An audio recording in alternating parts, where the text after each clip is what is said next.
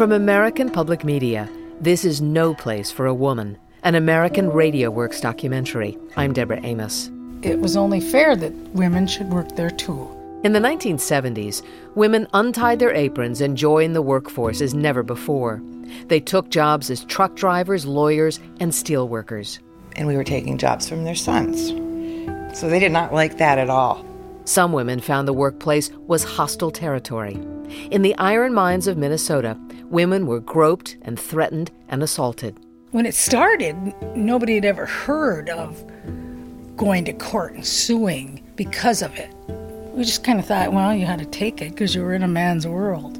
In the coming hour, how a lawsuit on Minnesota's Iron Range helped change the workplace for all women.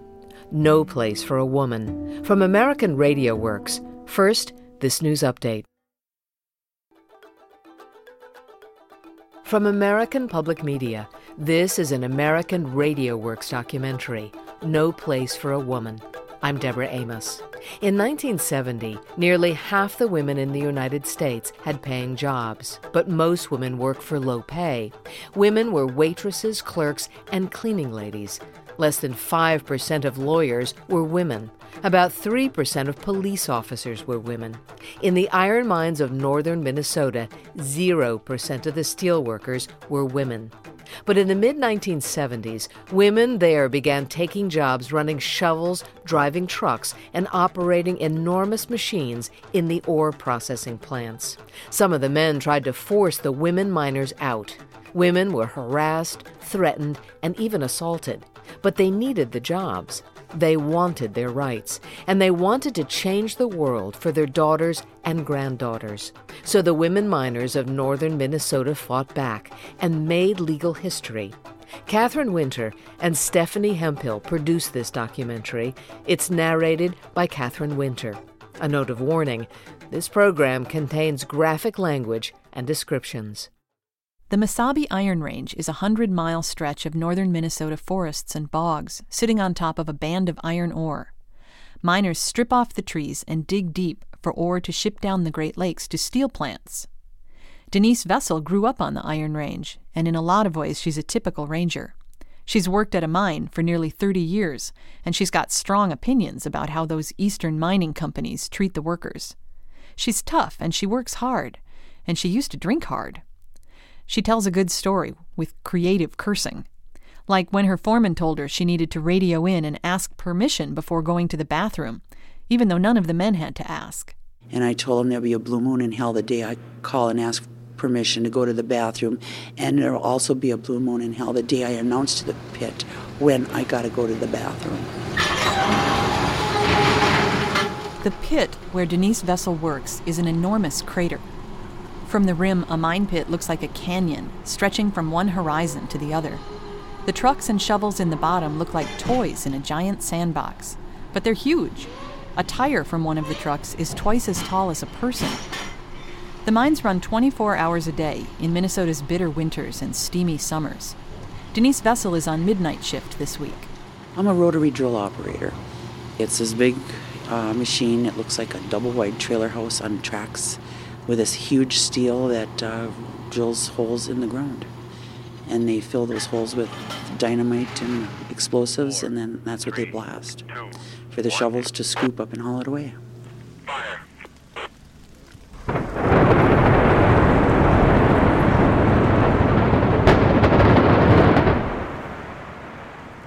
Most of Denise Vessel's co-workers are men. Since Eveleth Mines started hiring women in 1975, women have never made up more than 5% of the hourly workforce. Vessel signed on in 1977. She got along fine with most of the men, but a few let her know she wasn't welcome. Some called her Amazon. Some called her slut, or bitch, or worse. One man kept poking her breasts and grabbing her. He tore up her newspapers. He melted her hard hat. And I told the foreman, I says, I don't want to work with him. Oh, but they thought it was so cute. A little sideshow. He made everybody laugh. We are down in the South Crusher, and he wanted to fight. Like he wants to box, and he starts punching me in the arm, and it's like, I'm hungover. I didn't feel good. I didn't want to be there that day. And I yelled at him a few times, knock it off, motherfucker.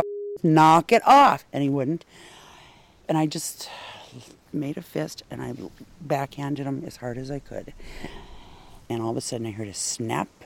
He grabbed his side and called it quits. But it was a week later we found out that I broke his rib. He wouldn't admit it at the time. And after that, he left me alone.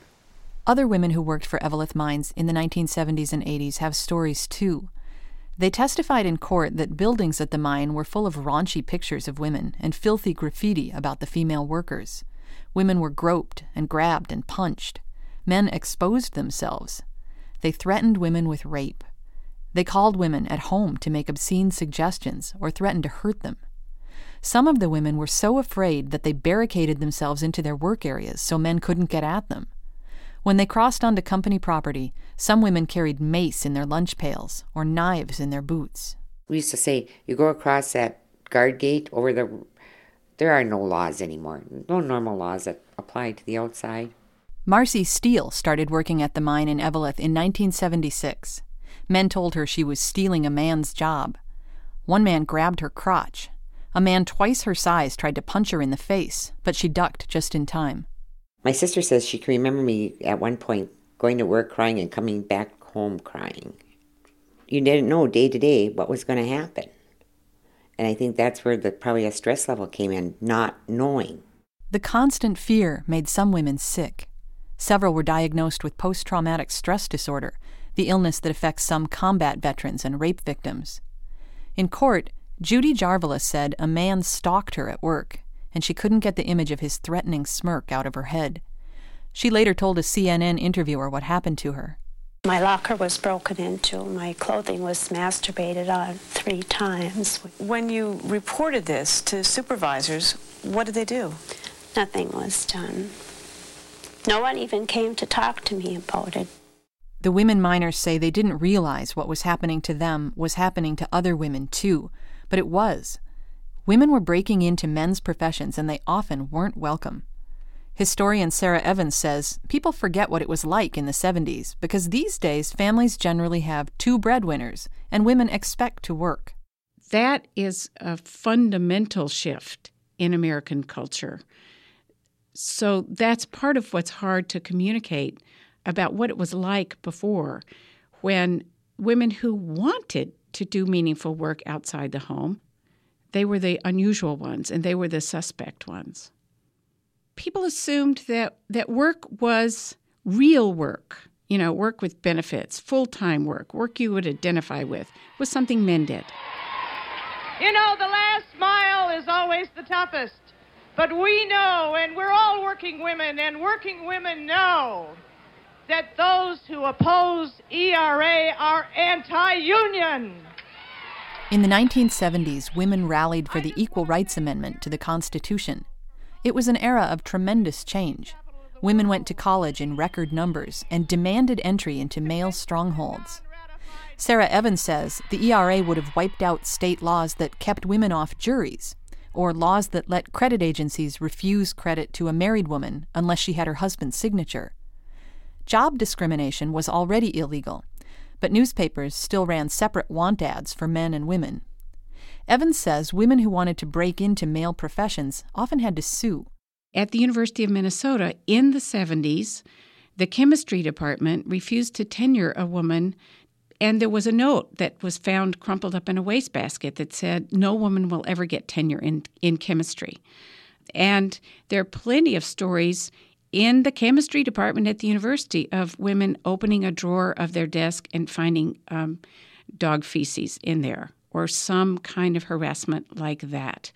So, wherever there were places that women's presence was deeply threatening to the men who worked there, there was enormous resistance, and whoever spoke up probably got greater harassment when three women at Eveleth Mines spoke up, they were harassed even more by men and shunned by other women. In the end, their fight would break new legal ground, making way for women around the country to demand an end to harassment on the job. But the Minnesota women didn't set out to be pioneers. They were just trying to make a living. Come and gather round, friends, and I'll tell you a tale when the red iron ore pits run plenty, But the cardboard filled windows and old men on the benches tell you now that the whole town is empty. The towns on Minnesota's Iron Range boom and bust with the mines. In boom years, nearly 20,000 people worked in the mines. Bust years mean thousands of layoffs. Bob Dylan grew up on the range, and he wrote about the bad times when schools closed and people moved away, leaving behind the empty pits. They complain in the east they're paying too high. They say that your ore ain't worth digging. That it's much cheaper down in the South American towns. Where the miners work almost for nothing. When the mines are running, they offer the best jobs on the range with good pay and benefits. So it's no wonder women wanted those jobs. They got their chance early in the 1970s after the federal government sued a group of steel companies for race and sex discrimination. Some of those companies owned mines in northern Minnesota, and the mines started hiring women. My dad just asked, Would I like to come to work in the mine? I said, Whatever, I'll give it a try. And I started on my 19th birthday. Lynn Sturl was hired at a mine owned by U.S. Steel in 1975. It was unreal because living up here as a child, your folks work in the mines. You don't know what they actually do. You never step foot in a mine. You have no concept of what your dad does, you know? And it was scary. Just the immenseness of the equipment and the noise and trains running, rocks coming down conveyor belts, and it's just a constant droning. Stirl says some of the men accepted her, and some didn't. Some of them had sons who couldn't get on, and we were taking jobs from their sons. So they did not like that at all. I got hired in uh, April of 76. And I, I was always kind of a tomboy. So I, I just really fit in. Lynn Henderson got a job at another U.S. steel mine. She says her dad told her she'd have to take some grief if she wanted to work with men. And she did. I had my butt pinched many times. And um, breasts kind of bounced up and nice set of stacks or something like that. So they were just the kind of guys with what I consider, you know, pretty small brains and very insensitive and trying to get rid of the women. Henderson says most of the guys weren't like that, and she never complained about the ones who were, until some men made up a t shirt with a crude reference to female genitals. Well, it was a female symbol, you know, the, the circle with the cross. And uh, it said, I hate dumb gash. And I was a union grievance person at the time, and people were coming up to me and complaining to get rid of those t shirts. So I went down to the union hall and I talked to the president at the time, who was Joe Samargia.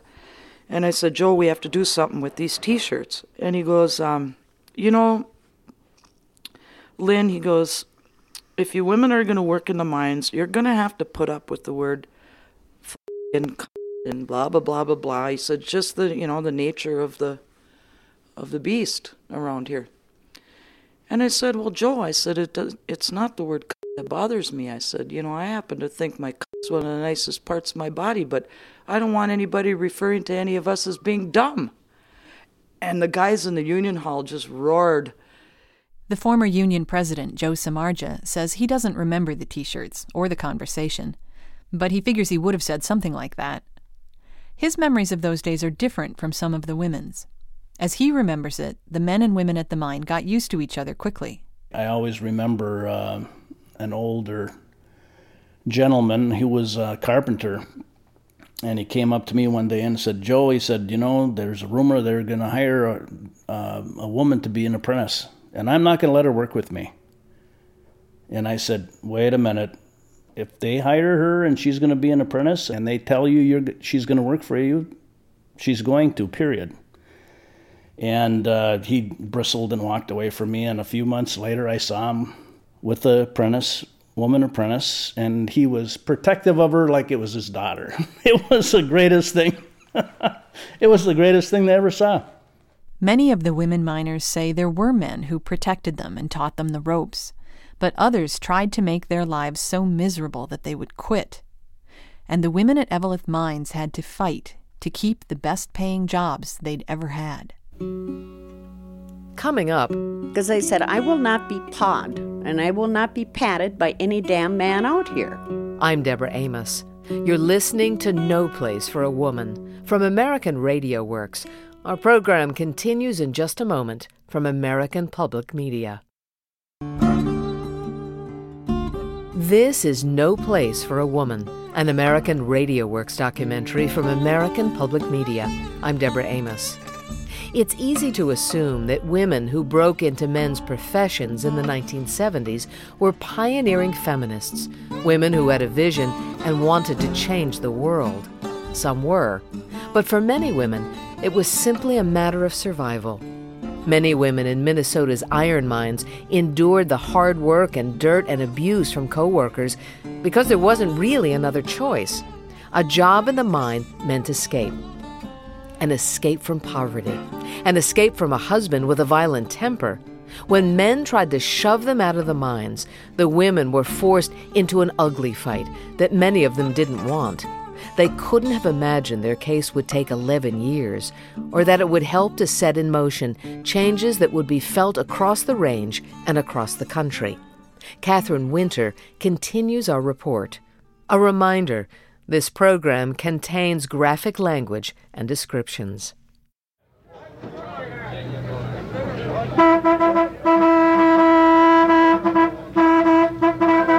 As long as we stick together, they ain't gonna win. There ain't no way they possibly can.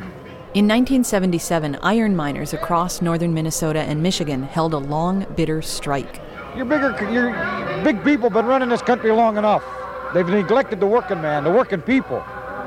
By God, now it's time for us to show them we're still here and we are people. The miners were virtually all working men, but women walked the picket lines too. Jeannie Aho was working at U.S. Steel's Minntac mine. She remembers going to a union rally and seeing an unusual sight a woman getting up to speak.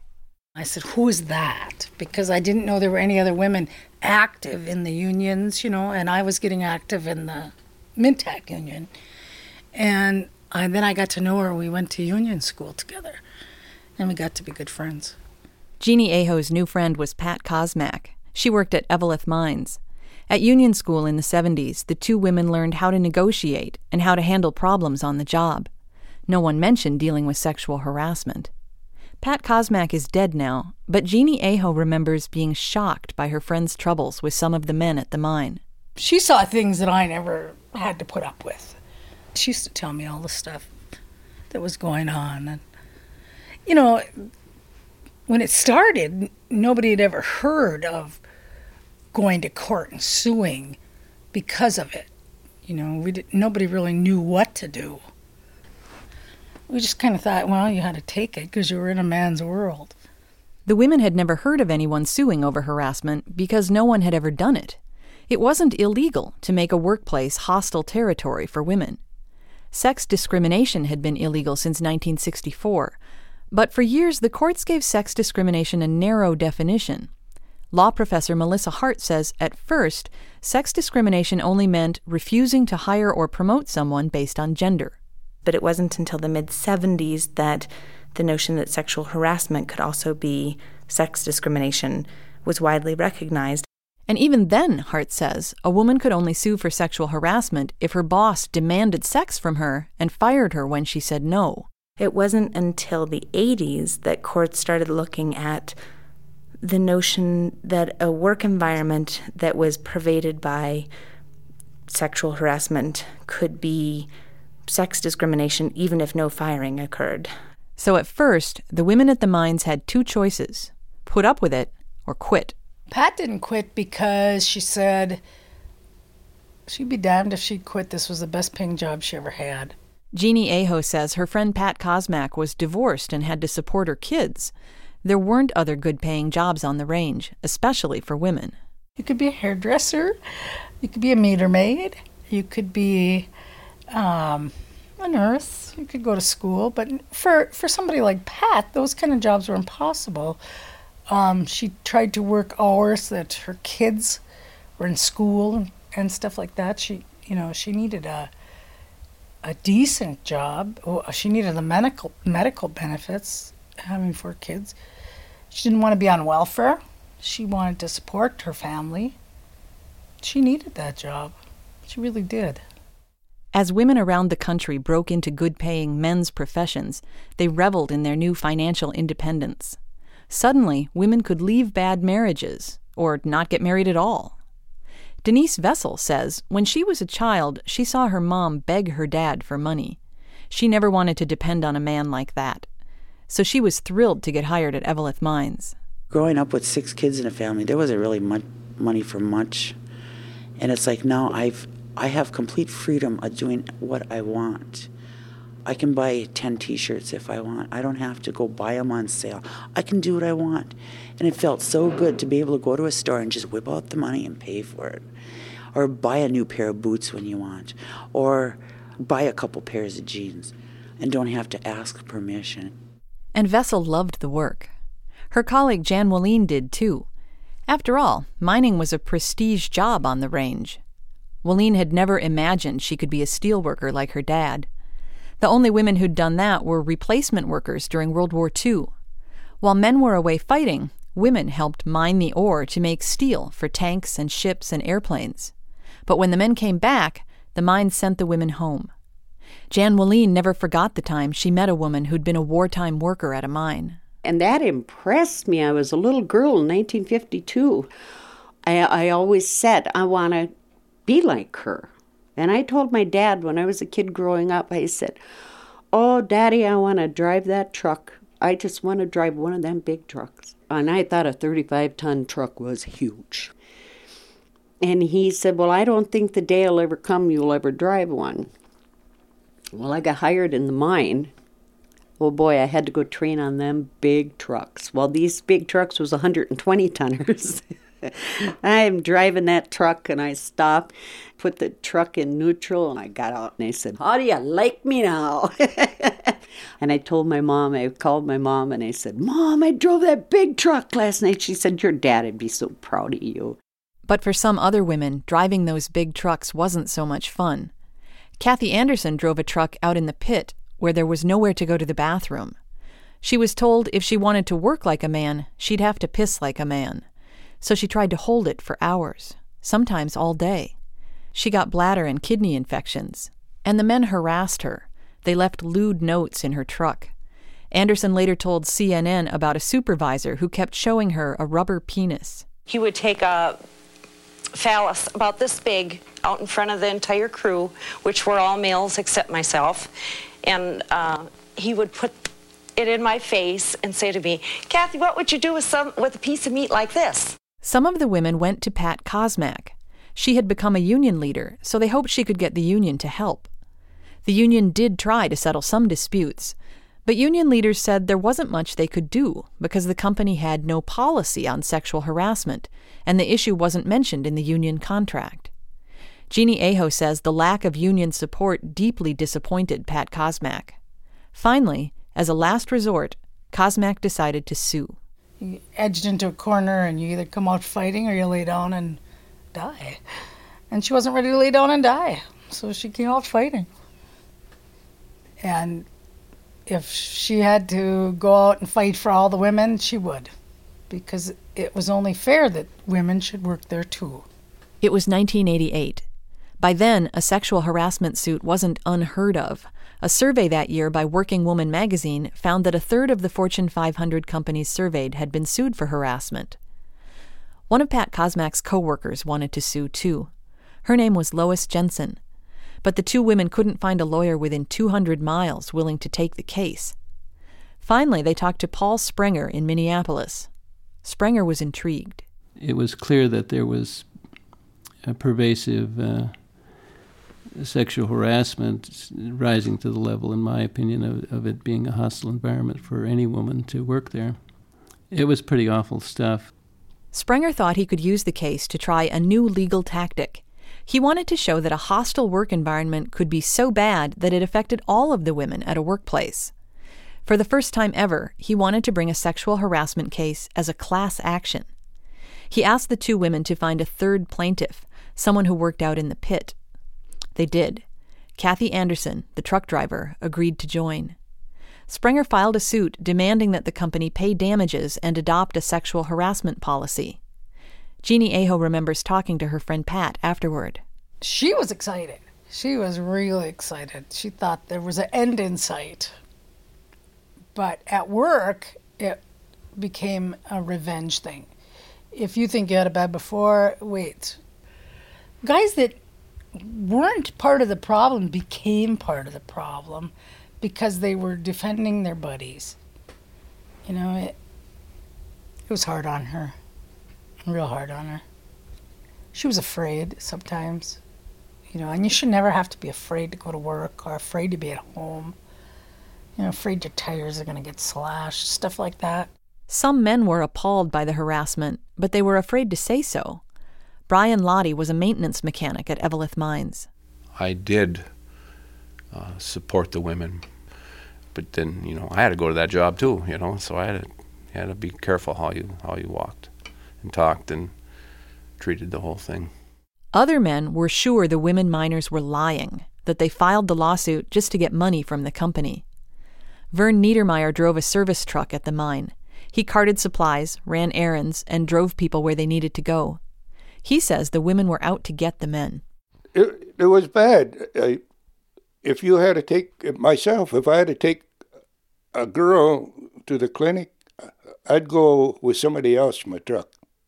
There would be three of us because things were getting that bad. You didn't know if you touched them, they'd go in and complain. In fact, most of the other women at the mine did not support the suit. Some women even signed a petition saying they disagreed with it. Jan Wallin was one of the signers. Wallin says things changed after the suit was filed. One day she was waiting for an elevator with a maintenance man. I walked into the elevator and he said, I don't think I can ride the elevator with you. And I said, Why not? And he goes, Well, I'm afraid that, you know, of this lawsuit. And I said, Get your butt in here. I said, I am Jan. Okay, remember me? I'm Jan. You know? I said, I've never had any trouble with you. I've never had any trouble with any of the guys. What makes you think I would cry rape? Well, he said some of them would. I said, I'm not some of them. I am Jan. I'm not like the other women. In fact, many women testified for the company in federal court. They said they didn't feel harassed at Eveleth Mines, and they weren't offended by the pornography or the swearing. But in spite of opposition from their coworkers, the women won the first round in court. It was 1991. Their victory made news around the country. U.S. District Judge James Rosenbaum has ruled that all women who have been employed at or applied for work at Eveleth Mine since December 1983 may be included in a class action lawsuit against the company. It was a historic decision, the first class action sexual harassment suit in the country. In fact, it was a big year in the history of sexual harassment. That same year, Congress changed the law so people who sued for sexual harassment could collect more damages. And a nominee for the U.S. Supreme Court, Clarence Thomas, was accused of sexual harassment. I have suffered immensely as these very serious charges were leveled against me. I have been racking my brains and eating my insides out, trying to think of what I could have said or done to Anita Hill to lead her to allege that I was interested in her in more than a professional way, and that I talked with her about pornographic or X rated films. Suddenly, sexual harassment was all over the news. The number of people filing harassment claims with the federal government shot up over the next year. At Eveleth Mines in Minnesota, women began signing on to the lawsuit. Eventually, two thirds of the female hourly workers there joined the suit 21 women, even some of the women who'd originally signed the petition against the lawsuit, like Jan Wallin. She remembers the incident that changed her mind.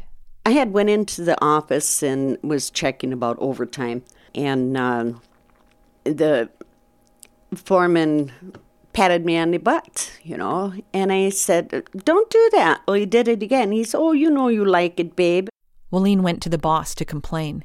He said, "Well, what happened?" I said, "I don't appreciate being patted on the ass." I said, "It's mine. nobody has the right to touch it. And uh, so, so you either take care of them, or I said, I'm going to come back down here, and I said, I'm going to have a bloody set of nuts in my hands. Well, they laughed. They thought it was funnier than hell, you know, and I was mad. Because I said, I will not be pawed, and I will not be patted by any damn man out here. Well, that's when I joined the lawsuit, because I was mad. My husband told me at first, if you join that lawsuit, he goes, I'm divorcing you. Denise Vessel also opposed the lawsuit at first. But another of the women told her she had a good case since a man had harassed her until she broke his ribs. At the time, Vessel was laid off, and her husband was sick. In fact, he was dying. The lawsuit offered the possibility of money and revenge. And whether he liked it or not, I was going to join. And I, I think it was a whole year I went without him knowing. Then I had to go down and do a deposition, and I had to finally tell him. And oh,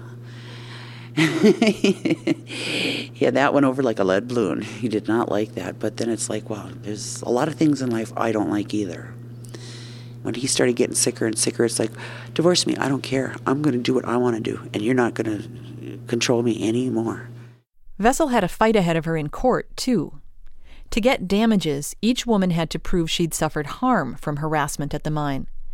Lawyers for the mine tried to show that if the women were psychologically scarred, it was from other events in their lives, not their years at the mine. A retired judge was appointed to hear this part of the case.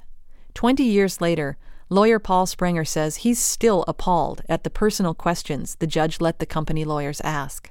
Uh, he allowed uh, depositions of uh, former lovers, uh, you know, of 30 years prior. I mean, it, it was ludicrous. And examination of uh, of their entire life history, from their birth records and every hospitalization they ever had. It was awful. Denise Vessel remembers the defense lawyers asking her what she and her husband did at motorcycle rallies. They asked, Were bikers into wife swapping? If I'd ever had venereal disease, if I'd ever had an abortion. I mean, just getting personal. Have uh, did you ever uh, have intercourse with anyone on the job? Did you? Who did you have intercourse with, and how many times? And it's like, no. When they started subpoenaing some of the women's records, they found out things they shouldn't have. And that was bad. That was wrong. That was evil. One of the lawyers for the mine, David Goldstein, says the blame for these invasive questions lies partly with the women's own lawyers. If they had simply claimed the women suffered mental anguish, these questions would not have been necessary, he says. But the women's lawyers were arguing they had developed diagnosable mental disorders. We were solely asking the questions and, and obtaining the material that you would need in order to do a proper psychiatric evaluation. Many psychiatric problems have their origins in childhood or early life. Um, you, you need to go back that far in order to understand the, the, the record. Goldstein says company lawyers were not trying to scare women into dropping out of the suit. But one woman did quit, Jan Wallin. One of her sons had been convicted of murder a few years before, and she didn't want to relive that. Her arthritis was aggravated by stress, and besides, she says what she really wanted was an apology, and she got one. We went to court, and the foreman was on the stand. Um, they asked him if he ever had patted me, and he said, Yes, I did. And he said, right on the stand, he said, Jan, I'm sorry. He said, I was out of line. He said, I never should have done that. And I was happy. I was happy. When the trial was finally over, the other women suing Eveleth Mines would not be so happy. They had spent months making their case, but the judge did not believe them. I'm Deborah Amos. You're listening to No Place for a Woman. Coming up, the end of the lawsuit and the workplace today. It isn't like it used to be in the 70s and 80s. All the ones that were causing trouble are either dead or have retired or quit. To see photographs of the mines, read stories of women who worked in the mines during World War II, and share your story about changes in the workplace, visit our website, AmericanRadioWorks.org. You'll also find information on ordering a CD of this program. That's all at AmericanRadioWorks.org. Major funding for American Radio Works comes from the Corporation for Public Broadcasting. Our program continues in just a moment from American Public Media. This is No Place for a Woman, an American Radio Works documentary from American Public Media. I'm Deborah Amos. When 21 women sued Eveleth Mines in 1988, they never imagined that their case would be in court for more than a decade.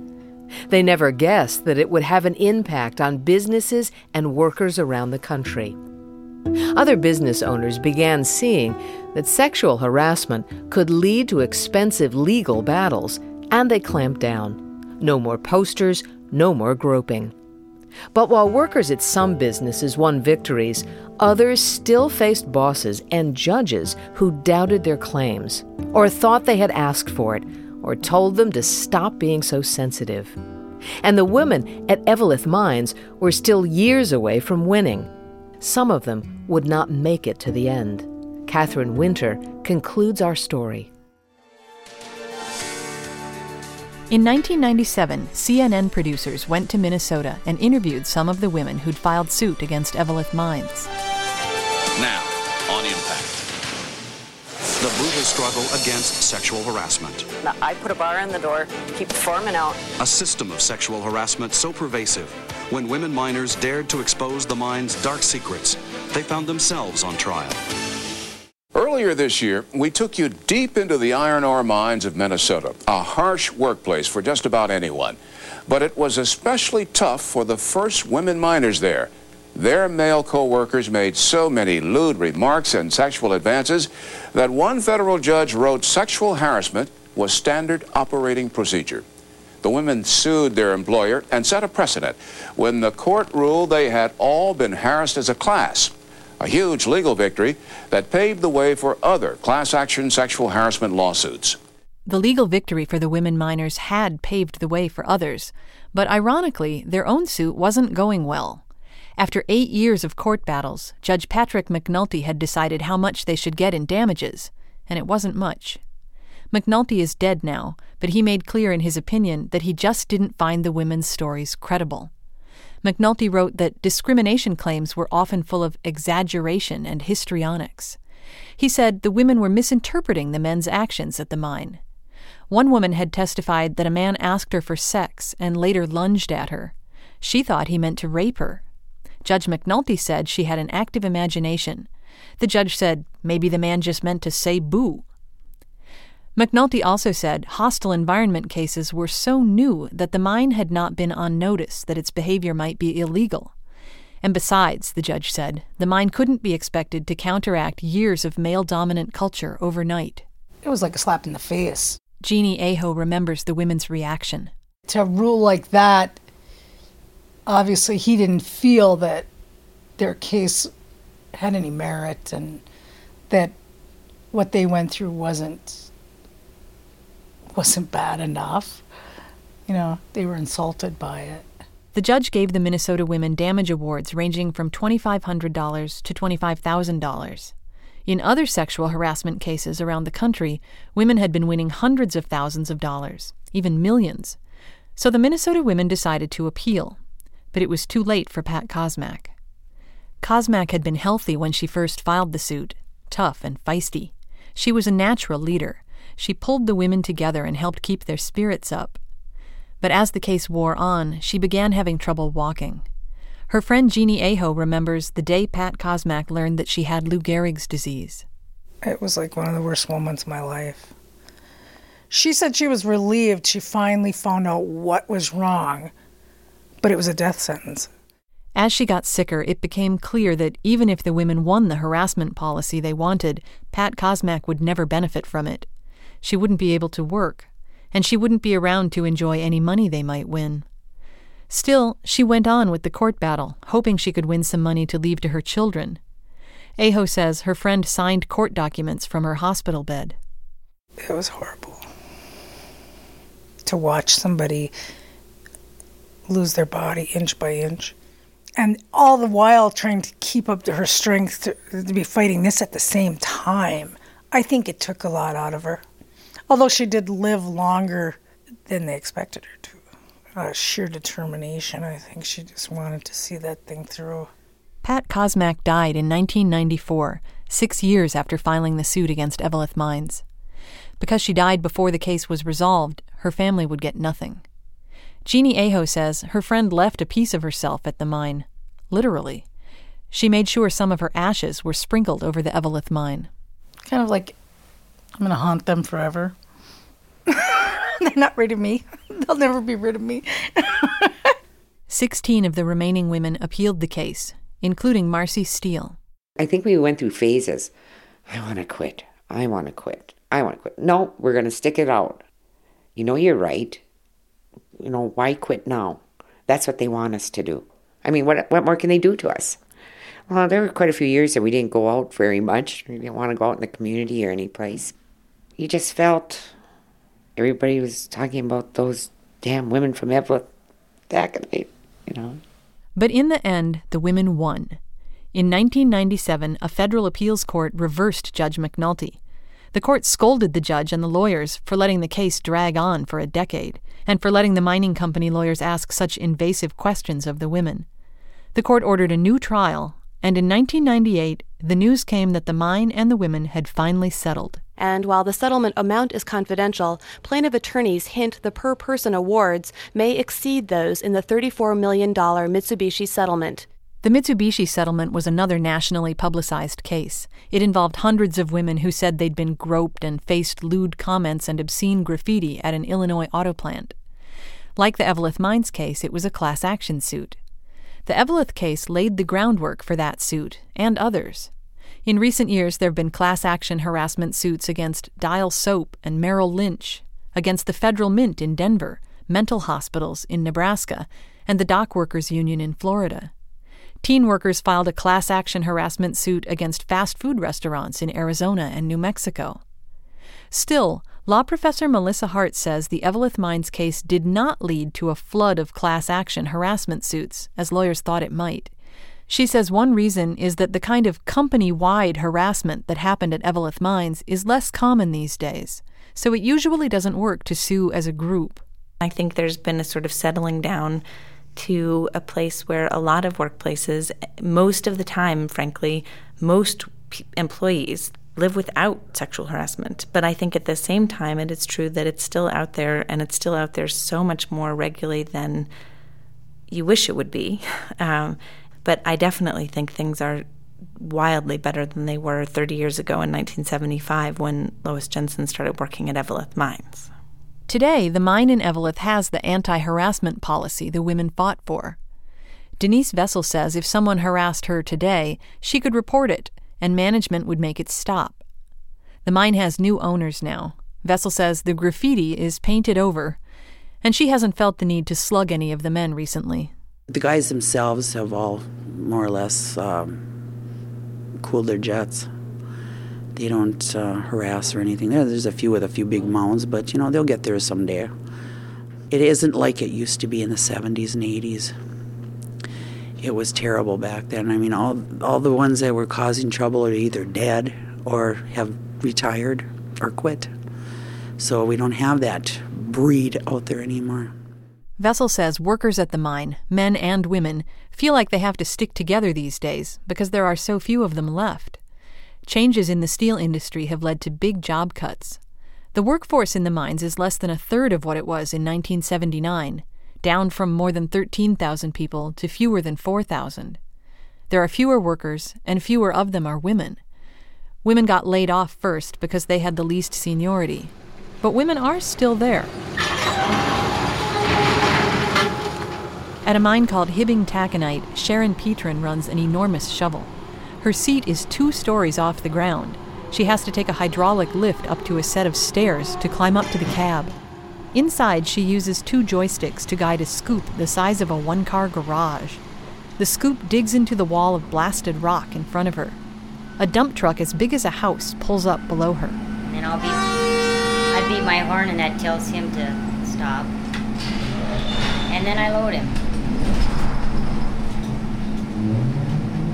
You have to be careful because sometimes uh, big rocks will hang up on your teeth.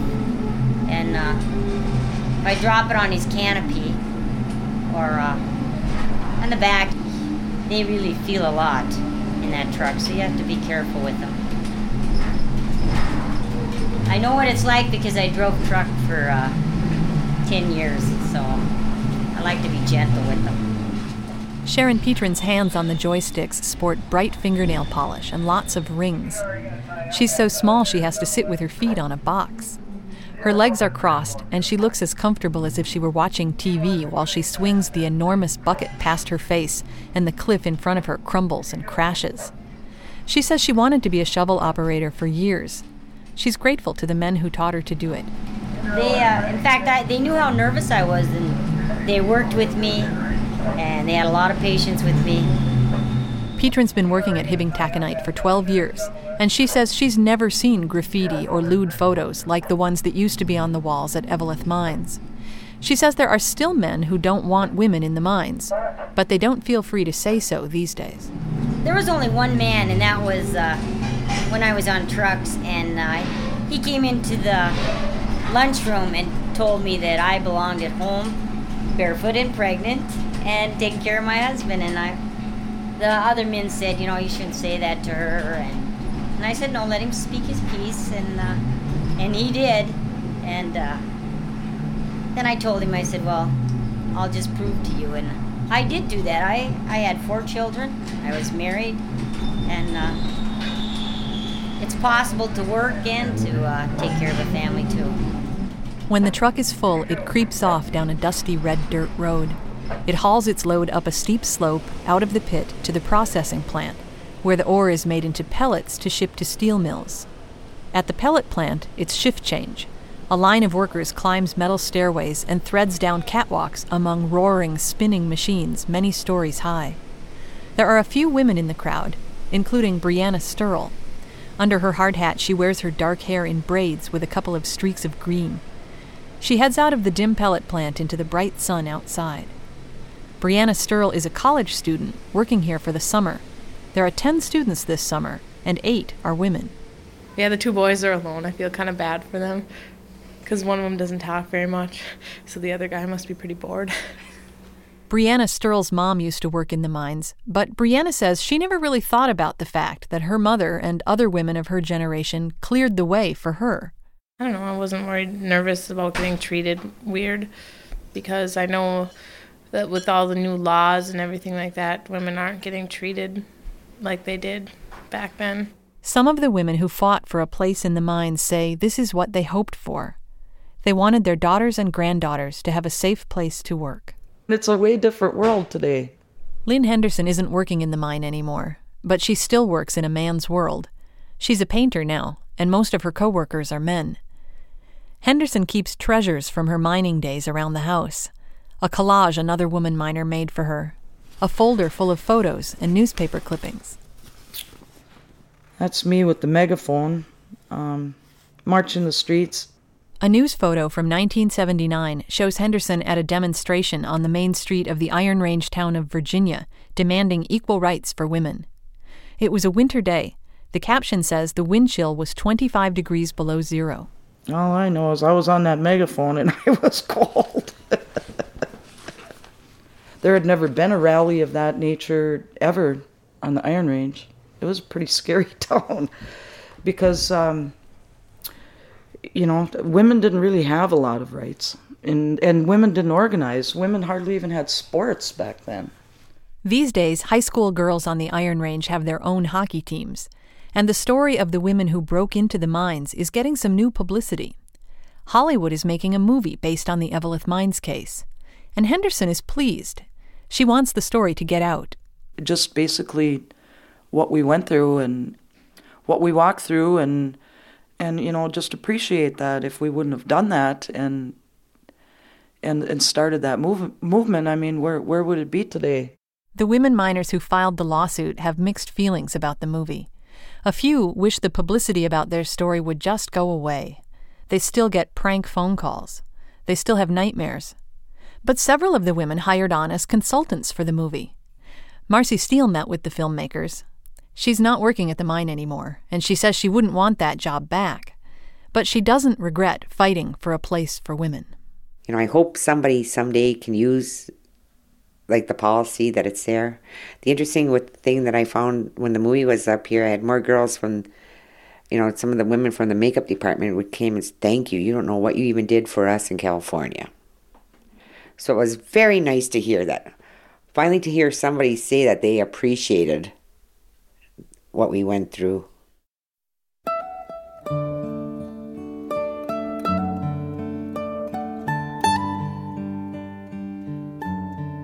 No Place for a Woman was produced by Catherine Winter and Stephanie Hemphill. It was edited by Stephen Smith. Senior producer Sasha Aslanian. Project director Misha Quill. Assistant producer Ellen Getler.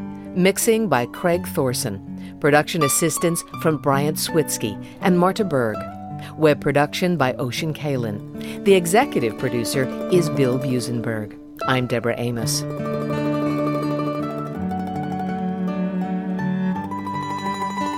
To see photographs from No Place for a Woman and learn more about women in the iron mines, visit our website at AmericanRadioWorks.org. There you can download the program, sign up for our email newsletter, and find out how to order a CD of this program. Major funding for American Radio Works comes from the Corporation for Public Broadcasting. American Radio Works is the documentary unit of American Public Media. American Public Media